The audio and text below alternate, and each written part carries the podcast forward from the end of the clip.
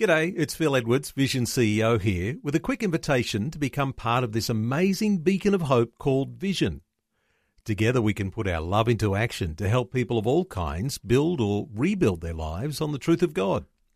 Please consider the part you can play during our upcoming Visionathon appeal, remembering that it's your support that makes Vision possible, including this podcast. Audio on demand from Vision Christian Media. Want to win in life's challenges? To know the will of God and have more passion for Him? Practical help right now with Tak Bhana and Running with Fire. Thanks for tuning in again today, and uh, we're looking at one of the most important words in all of Scripture. Maybe not a word you like, you don't want to hear about it, but oh man, it's so important. It's the word repentance. Now, the Greek word for this is metaneo, which means a decision that leads to a change of mind and then of action. So it's a decision followed by an action. It's not just a decision. You got that?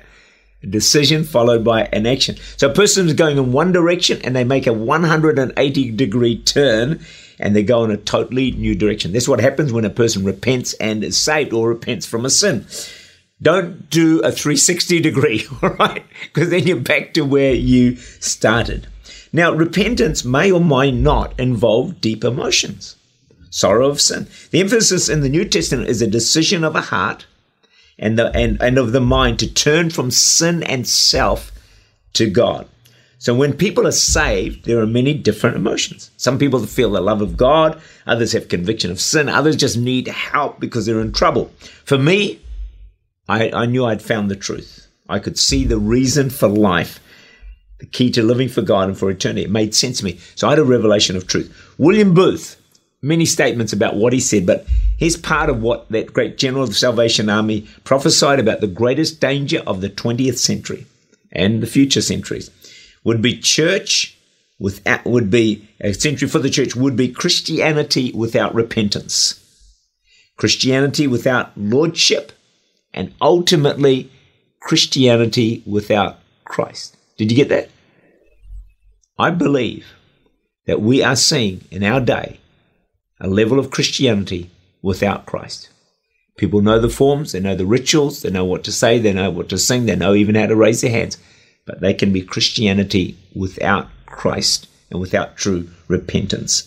And the result of all of this is a weak and a powerless church, which we see in too many places today. For those of you who have read through the book of Revelation, I encourage you to do that. Chapter 2 and 3 are the messages to the seven churches. It's really interesting.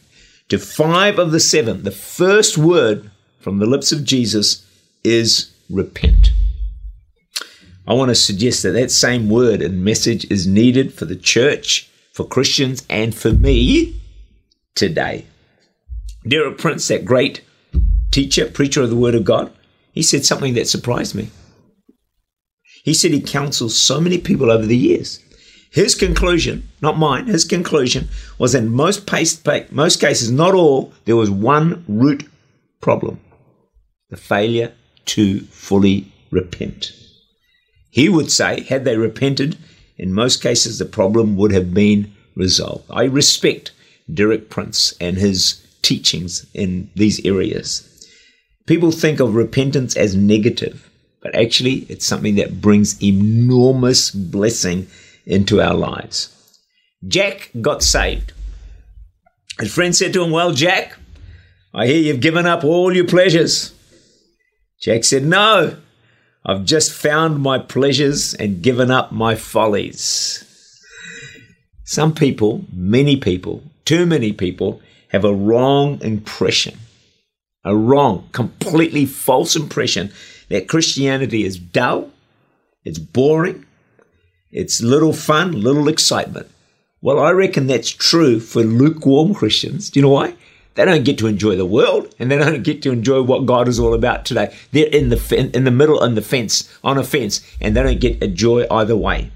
But for those like you, I trust like me, like my cameraman, when we're sold out for God, it is the I'm telling you, the most thrilling, exciting, satisfying life on planet Earth. There is nothing that comes close to living all out for God. And I'm telling you from 40 years plus of walking with God, it is the best life possible. I'm not saying it's a bed of roses. I'm not saying there's no trials or struggles about. Hey, everyone has those. Those in the world and those not, and those who are Christians as well. We all have that. But it is, as I finish today, the most satisfying and fulfilling life possible on. Tak Bhana is the Senior Pastor of Church Unlimited in Auckland, New Zealand. For more information, to make contact, or to listen again, look for Running with Fire at our website, vision.org.au.